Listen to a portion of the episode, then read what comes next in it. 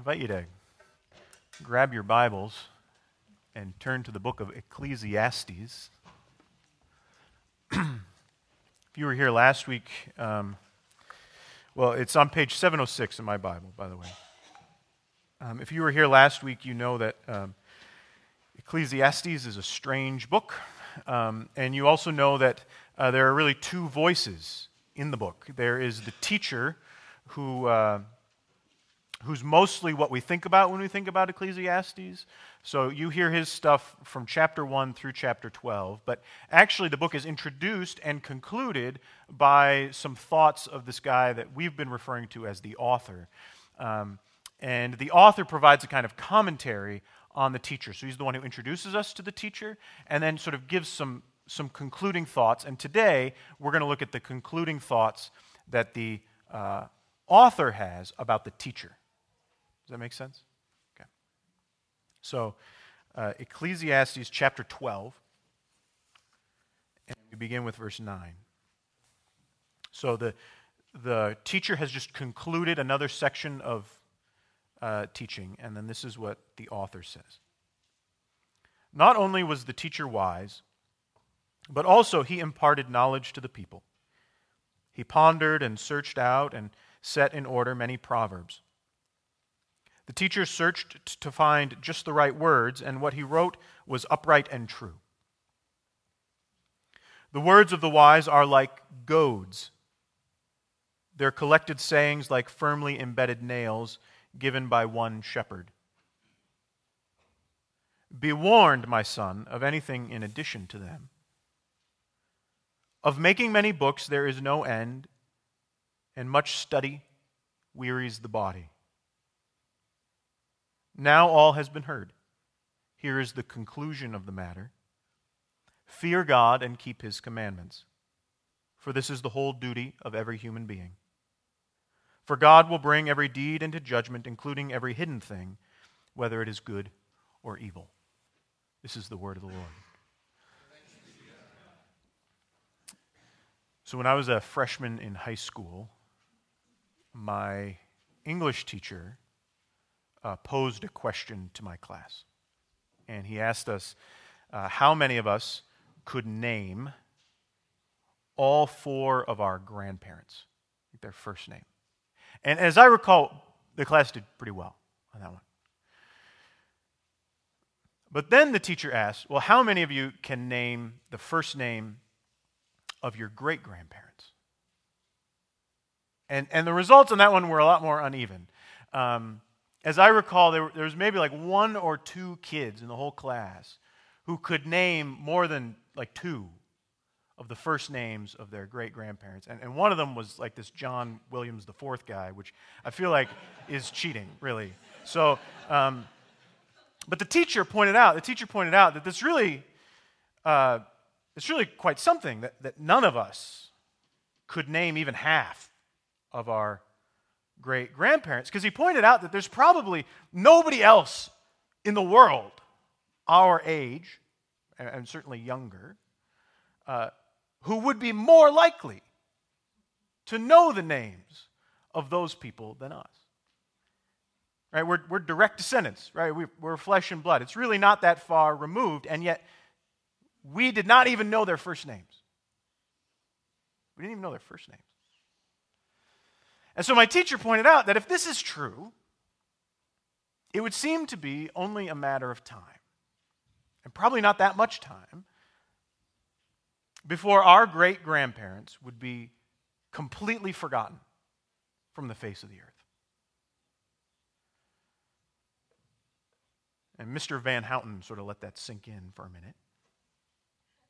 Before he pointed out that if that can happen to our great grandparents, what makes us think that won't happen to us? And that's when Mr. Van Houten told a room full of 15 year olds that it will probably not take very long, in the scheme of things, before each of us is completely forgotten from the face of the earth. Now, I don't know if my teacher knew this, but that is a very Ecclesiastes kind of lesson. Okay? The teacher in Ecclesiastes loves the provocative comment. He loves to, to ask these provocative questions. We went through some of his greatest hits last week, like uh, We're All Gonna Die and uh, We'll All Be Forgotten. It's one of his favorites to bring up. And, and all the things that we pour ourselves into that we're so passionate about in this life will either be forgotten or replaced, probably before we are even forgotten. Ecclesiastes is not a very sunny book. But as, as uncomfortable as the book is, remember how it's supposed to function. Remember last week we looked at verse 11 of chapter 12, right? That, that Ecclesiastes, I brought my goad, my hockey stick goad. Um, Ecclesiastes, the, these, these, these provocative questions are meant to be a goad, like, like a, a sharp stick in the side of a sheep or a goat that is meant to, to push them in the right direction. Right? And remember, it is precisely the unpleasantness that makes a goad work. Right? We talked about how you couldn't use a swimming noodle, right? A goad is not meant to feel good, right?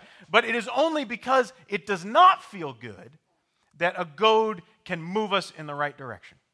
Remember that from last week. Right? Because if you think about it, I mean, our, our 15 year olds in this church exempted, but most 15 year olds are not in the habit of thinking deeply about the meaning of life and existence, right? I mean, when I, when I was 15, I was probably thinking most deeply about like Mountain Dew and Nintendo 64. Like, that's, that's what I was thinking deeply about, right? 15 year olds do not often like contemplate the, the, the deep mysteries of existence. But with the right goad, that Mr. Van Houten, right, he had at least me wondering, oh, what, what does make a life worth living? And so throughout Ecclesiastes, the teacher takes a look at all these candidates for what might make a life worth living. He looks at wisdom, right? maybe it's status, maybe success, maybe wealth, maybe just live for pleasure, maybe it's work, or maybe it's relationships, right? And chapter after chapter, he goes through this list. And then each time, he comes to the same withering conclusion meaningless. Meaningless. Everything is meaningless. And he's trying to push us, right? And last week he, we said that he's, he's pushing us to, to, to think about what is eternal, right? He's pushing us to heaven, but the process, the questions do not feel good. I even said last week that Ecclesiastes is not a lot of people's favorite book of the Bible. Um, but then last Sunday after the service, after I'd said that, I had what I'm sure was a record number of people correct my sermon. Um, all these people came up to me and they said, You know, actually, I, I really like the book of Ecclesiastes. Um, so apparently, we've got a bunch of closet nihilists in the church. or maybe you're hedonists, I'm not sure, one of the two. Um, and so I've been thinking this week, I've been thinking about all those comments last week, and like, what is it that appeals to people about Ecclesiastes? And some of you had a chance to share a little bit about that. And, and it seems to me that, um, like, I think what it is, is that the teacher in Ecclesiastes does something that I think a lot of us find just kind of refreshing. Right? So in Proverbs, if you remember a couple weeks ago, we looked at Proverbs. In Proverbs, life is very orderly and predictable. Like good things are going to happen to good people and, and bad things are going to happen to bad people. Right? The worldview of Proverbs is pretty straightforward, it's, it's pretty cut and dried. But the teacher in Ecclesiastes offers more nuance. Right? He doesn't look at all like the neat and tidy things in the world. He looks at all the ways that Proverbs doesn't quite add up. He, he looks at all the disorder in the world. He looks at all the inconsistencies. And then the teacher just names those for like 12 chapters. See, I think sometimes it seems like at church, we've got to, like, we've got to race to a happy ending. That, that we've all got to, like, put on this show and pretend like, even though, like, we look around and, and we can see that this world is harsh. And, and we can see that this world is, it, sometimes it is arbitrary and it is confusing and it is depressing. Like, even though we see that, at church sometimes we feel like, even though we see that, like, from, from Monday to Saturday, we feel like on Sunday we're supposed to pretend like we didn't notice. Like everything is just fine. And so I think for a lot of you, the fact that Ecclesiastes made it into the Bible, that like no editor along the way like cut it out, but that it stayed in there, for you, that is like this kind of validation.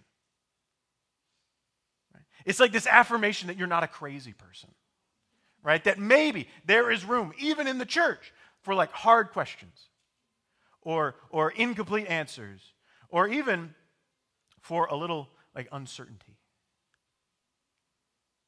Right? The author says that the teacher, no matter how hard his words are to hear, the author says that the teacher is wise.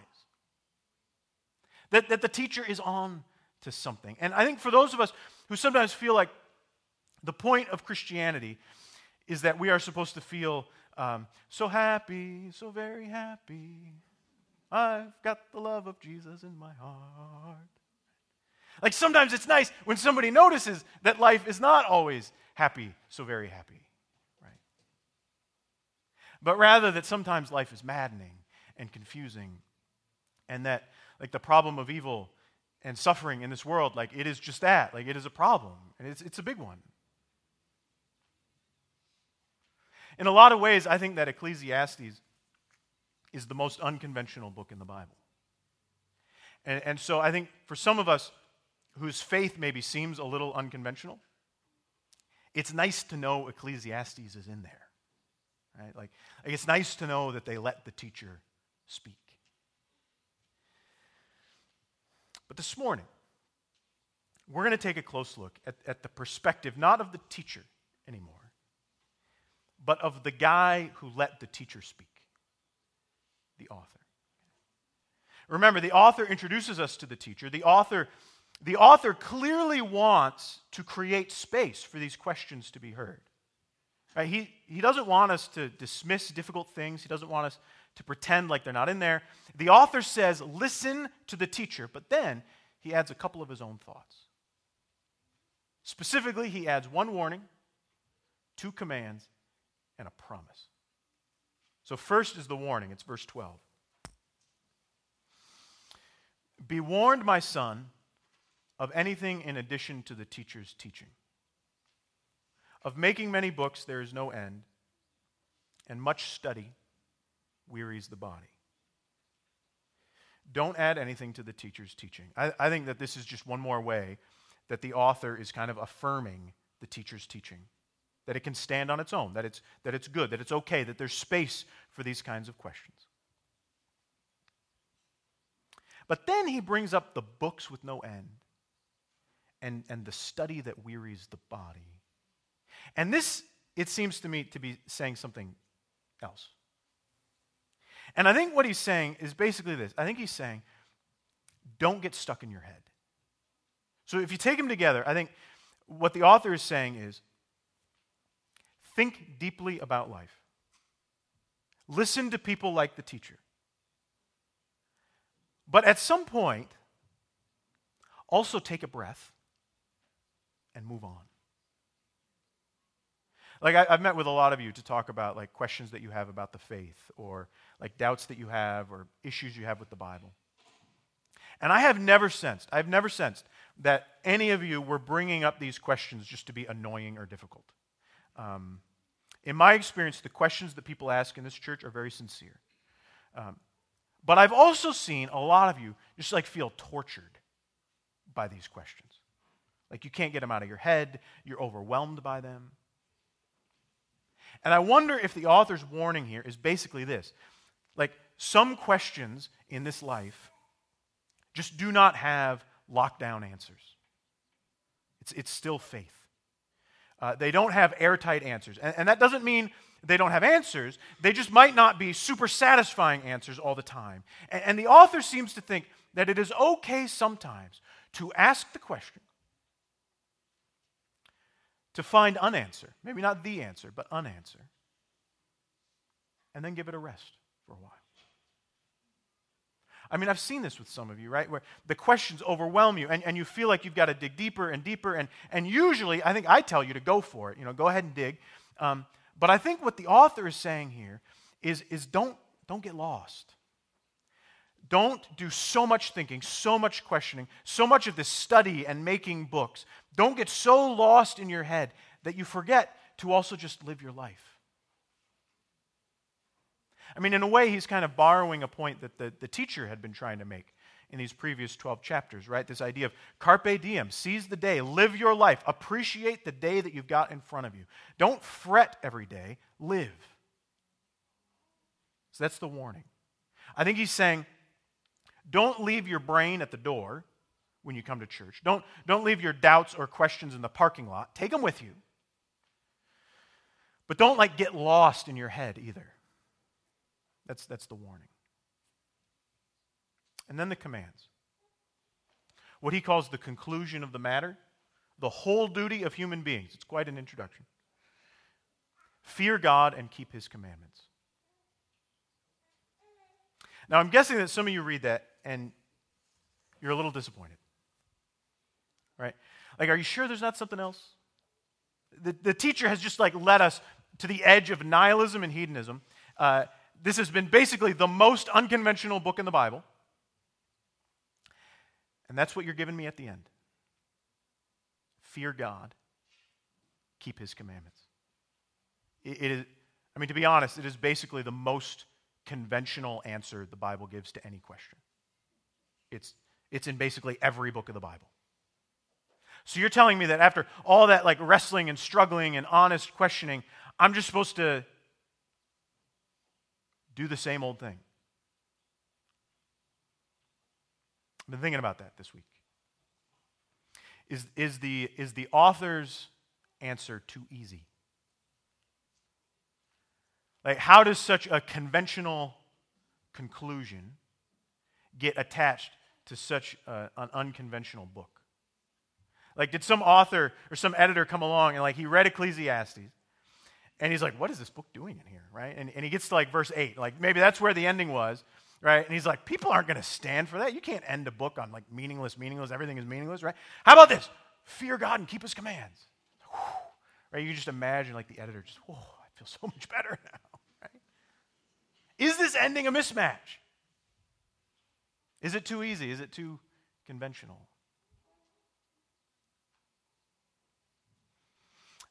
As I thought about it this week, it occurred to me that to fear God and to keep his commandments.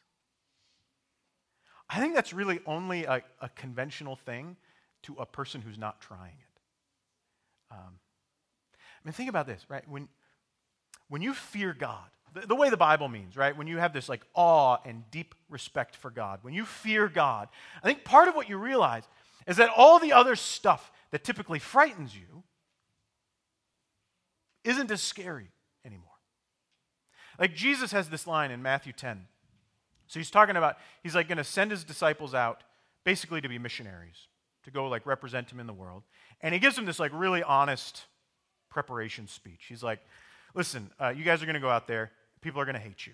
Uh, they're going to threaten you, they're going to beat you, they're going to throw you in prison, you're going to stand before judges. He says, basically, like, if you're going to live for me out in the world, like, it's risky. Uh, if you're going to if you're going to call me king other kings are not going to appreciate that very much, right? But then Jesus says this in Matthew 10. He says, Do not be afraid of those who kill the body, but cannot kill the soul. Rather, be afraid of the one who can destroy both in hell. I think if you, if you really get what it means to fear God, like this deep sense of, of awe and respect, you realize there's nothing conventional about it. To fear God means you are able to live with a kind of abandon and trust, right? That like whatever comes in this life, Jesus says, even if they can kill your body, even if they can kill your body, you answer to a higher authority because you answer to the highest authority. I think this is one of the craziest truths of the Christian faith that, that the person who fears God ends up living a a fearless kind of life. I mean, I've shared with you guys about my friends in Honduras, uh, these, these Christians who are working to like end corruption in the police. They, they've like been a part of releasing like thousands of corrupt police officers. And surprise, corrupt police officers don't like this very much, right? And like neither do the drug cartels, right? And so these friends are like, they're pastors and they're Sunday school teachers, and they drive around with security details and like armored cars, and they get routine death threats. But they just, they persist in pursuing justice because they are Christians, right? And, and, and they know that even if the cartels can kill their bodies, right, they answer to a higher authority, right? Because they answer to the highest authority, right? I think these hundred fears that, that grip us in this life, all these different things, like they loosen their hold on us when we understand what it means to fear God. And I think it's the same way with these commandments. Um, I don't think there's anything conventional about that either. Sometimes we read the Ten Commandments in church and it's all very orderly, and, and, and maybe you think it seems kind of boring. Um, but Jesus summarizes the commandments as uh, love God and love your neighbor, right? Well, do you know what is like the most sung about and poetry about and writing about what is the most like incredible force in the universe? Do you know what has inspired like most of history's like most selfless, sacrificial, extraordinary gestures? It's love, right? Love has done that. I mean, if you are motivated by love, you will risk anything. I mean, you're living anything but a conventional life. People who love take risks. Right? People who love live extraordinary lives. I think the author of Ecclesiastes at the end here, I think he is giving anything but a conventional answer. I think he's saying, listen, is this world complicated and hard and confusing and not as easy as Proverbs led you to believe? Yes.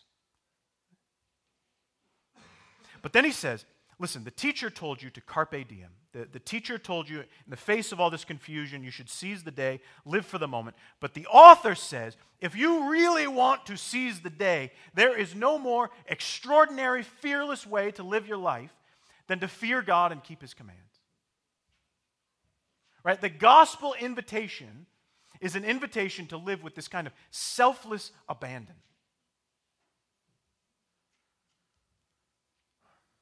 And then he ends with a promise. This is our last point. It's verse 14. For God will bring every deed into judgment, including every hidden thing, whether it is good or evil. In other words, yeah, there's weird stuff that goes on out there, right? There's, there's bad guys who get away with bad things, and there's, there's good guys who, who get punished for doing good things. But this is the promise that the author wants to leave us with. This is the promise that he holds on to. That God will get it right in the end. That's what he's saying, right? Right? Like in this life, it's really hard to parse these things out. I mean, that's been the point of Ecclesiastes. It, I mean, lockdown answers, airtight answers are hard to come by in this life. We live by faith. But the author says he has put his faith in the one who he believes really can sort it all out. Right? In this life, things are blurry and confusing sometimes. But he says, put your trust in the one for whom good and evil are crystal clear, who can see the heart of things. Put your trust in God, and he will make sure it'll all get sorted out in the end. All right, let's pray together. Lord God, Heavenly Father, uh, as we uh, walk through this life where sometimes the answers to our questions are not easy to find, um, and where the answers we are given do not satisfy the, the depth of the question we're asking, uh, Lord, as we live in this life by faith and not by sight, um, we pray that we could live extraordinary lives anyway. Uh, that you would give us the courage and the strength and the resolve and the passion to live lives of loving you and our neighbor sacrificially, selflessly. Uh, we pray, Lord, that because of our healthy fear of you, the, the other fears in this life would lose their power over us. And Lord, we pray that you would give us hope, that in the end, you will get it right. And Lord, we pray that that day would come quickly. In Jesus' name we pray. Amen. I invite you to rise in body or in spirit, and we're going to sing in response.